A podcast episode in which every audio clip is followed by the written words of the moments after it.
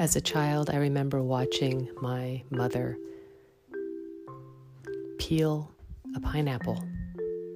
And the way she peeled that pineapple was slowly, with a sense of ease, with a sense of enjoyment that in today's Western world is pretty unimaginable, especially for myself, somebody who used to live in Thailand as a child and now lives here in the US.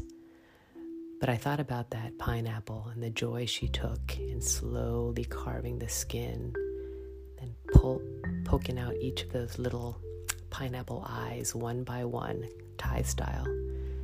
And it reminds me to do the very same thing as I'm wiping the counter when I'm cooking dinner tonight for the family.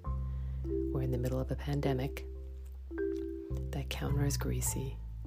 I started rushing, then I visualized that pineapple and my mother's sense of ease and peacefulness, carving out each and every single eye, one by one, from that pineapple, with ease, with grace, with mindfulness.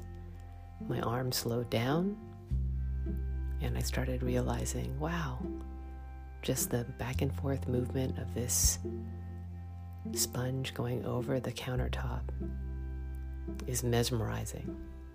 I started breathing with my arm going back and forth. And I thought back to my mom and the pineapple and the moment that I realized I could be mindful while cleaning up after a big kitchen mess. Makes me want to share that gift with you.